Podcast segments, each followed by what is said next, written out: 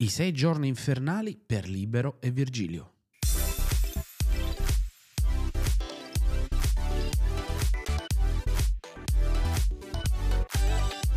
Buon pomeriggio e benvenuti o bentornati. Io sono Luca Oletta e questo è Snack, il podcast dove ci prendiamo una pausa dalla vita quotidiana. In ogni episodio prendiamo una notizia o una storia dal mondo tech, ne parliamo e la analizziamo insieme. Prima di iniziare con l'episodio di oggi volevo fare un piccolo annuncio, questo essendo il secondo episodio e quindi è cominciata questa mia avventura all'interno di Snack con questo podcast. La mia idea sin dall'inizio era quella di realizzare un podcast giornaliero. Mi sono reso conto che probabilmente come progetto è un po' troppo eh, importante per me in questo momento nell'inizio della gestione eh, proprio delle mie attività e la mia idea è quella di portare questo contenuto giornalmente, ma per ora proviamo a realizzare un episodio dove analizziamo una notizia ogni settimana. Dovremo riuscirci, diciamo che proveremo a fare anche qualche episodio in più. Quello che oggi voglio analizzare con voi è quello che è accaduto al provider italiano Italia Online per gli amici IOL. Nello specifico il provider italiano Italia Online possiede i gruppi, i siti web e i servizi di messaggistica ed email virgilio.it e libero.it. Diciamo che per chi non è proprio giovane, questi, conoscono questi servizi eh, come storici. Infatti anche io all'inizio ho avuto una mail libero.it e tanti italiani al momento utilizzano ancora servizi di Libero e Virgilio.it. Cosa è successo? Che domenica 22 circa eh, sono andati down totalmente i sistemi di gestione della posta elettronica e la posta elettronica non era più accessibile a nessuno. Diciamo che il tempo di reazione di Libero e Virgilio all'inizio è stato un pochino non lento perché hanno subito cominciato a, lavorare, a lavorarci, ma le comunicazioni che ne uscivano fuori eh, non, non, davano spiegazioni, non spiegavano cosa stava accadendo. Gli utenti, naturalmente, molti avevano paura di perdere i loro dati e quindi mh, c'è stato un po' di panico ecco, sui social, se ne è letto tantissimo su Twitter.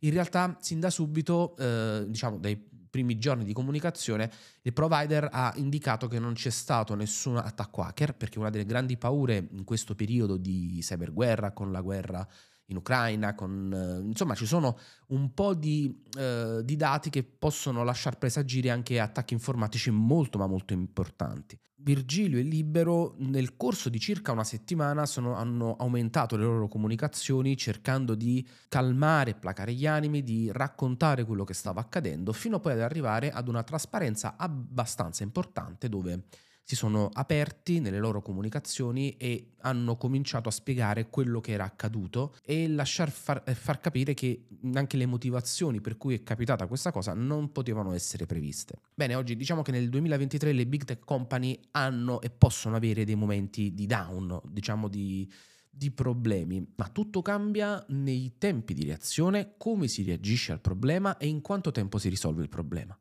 Per un servizio di messaggistica, per un servizio molto importante, perché Libero.it e Virgilio.it ricordiamolo che sono il primo provider italiano mm, che gli italiani utilizzano. Ci sono tantissime persone che negli anni, e parliamo di 20 anni fa, 25 anni fa, ancora prima di che esistessero provider come Gmail, perché eh, Google ha cominciato dopo Libero a distribuire i servizi di posta elettronica, eh, affida- molte persone si sono affidate proprio a virgilio.it o a libero.it per le loro caselle di posta e quindi c'è uno storico molto importante di tutta una serie di mail conservate che sono patrimonio per le persone che utilizzano il, la mail.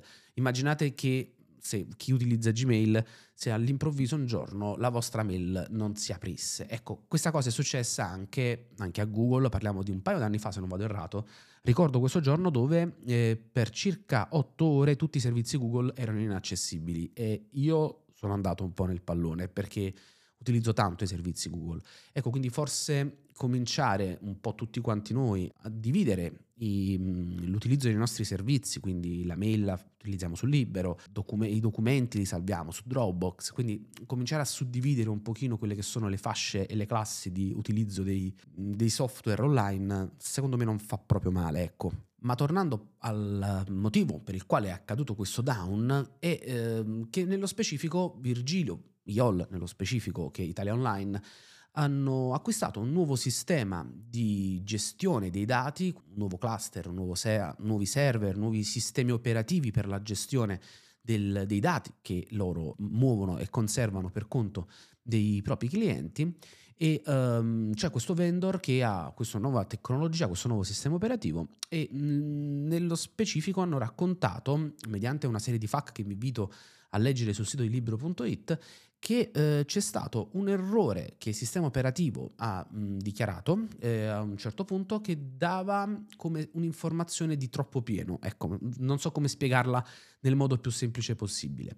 Diciamo che è stato però un, un dato, un valore che non era contemplabile, o meglio, libero quando Virgilio, o meglio, Italia Online, quando ha acquistato il sistema operativo, non aveva la conoscenza di questo valore, di questo dato che è andato in overflow eh, mentre il produttore perché era un dato nascosto del sistema operativo fornito da questo produttore. Ricordiamo sempre che è una nuova tecnologia e che quindi loro da tutti i test eseguiti e test fatti non, non hanno mai riscontrato questo problema. Ecco, quando si lavora con la grande tecnologia e con la tecnologia innovativa sono cose che possono capitare. Il grande problema è che è capitato in una condizione dove sono in gioco milioni di account e petabyte di dati. Diciamo che è una cosa pericolosa nelle FAC loro specificano che sono stati fa- effettuati dei test eh, prima di cominciare la migrazione di tutte le caselle da, dai vecchi server ai nuovi server, migrazione che tra le altre cose è cominciata all'ultima settimana di novembre del 2022. Oggi siamo a circa un, due mesi dopo perché il problema è nato il 22 gennaio quando hanno dichiarato era stata effettuata circa il 75% della migrazione, quindi già una buona mole di dati era stata spostata senza incorrere mai in nessun problema. Si sono scusati molte molte volte, non è tollerabile certo un, una settimana di ritardo, vanno accusati, è giusto puntare il dito, però è da capire che anche quando c'è una tecnologia di nuova generazione può capitare che nascano dei problemi. È capitato a Google che sicuramente è un po' più grande di Italia Online e il loro tempo di reazione è stato di, di 8 ore. Con Virgilio e con Libero il tempo di risoluzione è stato di circa 6 giorni, per questo sono stati 6 giorni infernali, suppongo, per uh, i responsabili dell'IT, per gli ingegneri e penso anche per gli ingegneri di chi gli ha venduto il software hanno dichiarato che pubblicheranno un report molto tecnico completo alla fine della risoluzione di tutti i problemi e dopo un'analisi accurata di quello che è accaduto, proprio per mantenere la maggior trasparenza possibile con i loro utenti. Ora, questa trasparenza sì è interessante, ma quanto è importante, quanto gli utenti capiranno il problema che c'è stato leggendo questo report e quanto gli utenti in realtà sono incazzati perché semplicemente non riuscivano ad accedere ai loro dati e alla loro casella di mail o amici, clienti, fornitori che non hanno potuto mandarmi mail perché avevano la casella di mail libero. Certo, la risposta facile è fatevi un account Gmail, è vero, ma potrebbe capitare anche a Google di nuovo. Avete ascoltato Snack, il podcast con il quale ci prendiamo una pausa e facciamo uno spuntino tecnologico. Doveva essere tutti i giorni ma per ora facciamo un episodio a settimana, il mercoledì alle ore 15. Io vi ringrazio per l'ascolto e vi invito a seguirmi su Instagram, chiocciola Luca Auletta, mi trovate su YouTube e su Telegram. Io vi do appuntamento al prossimo episodio.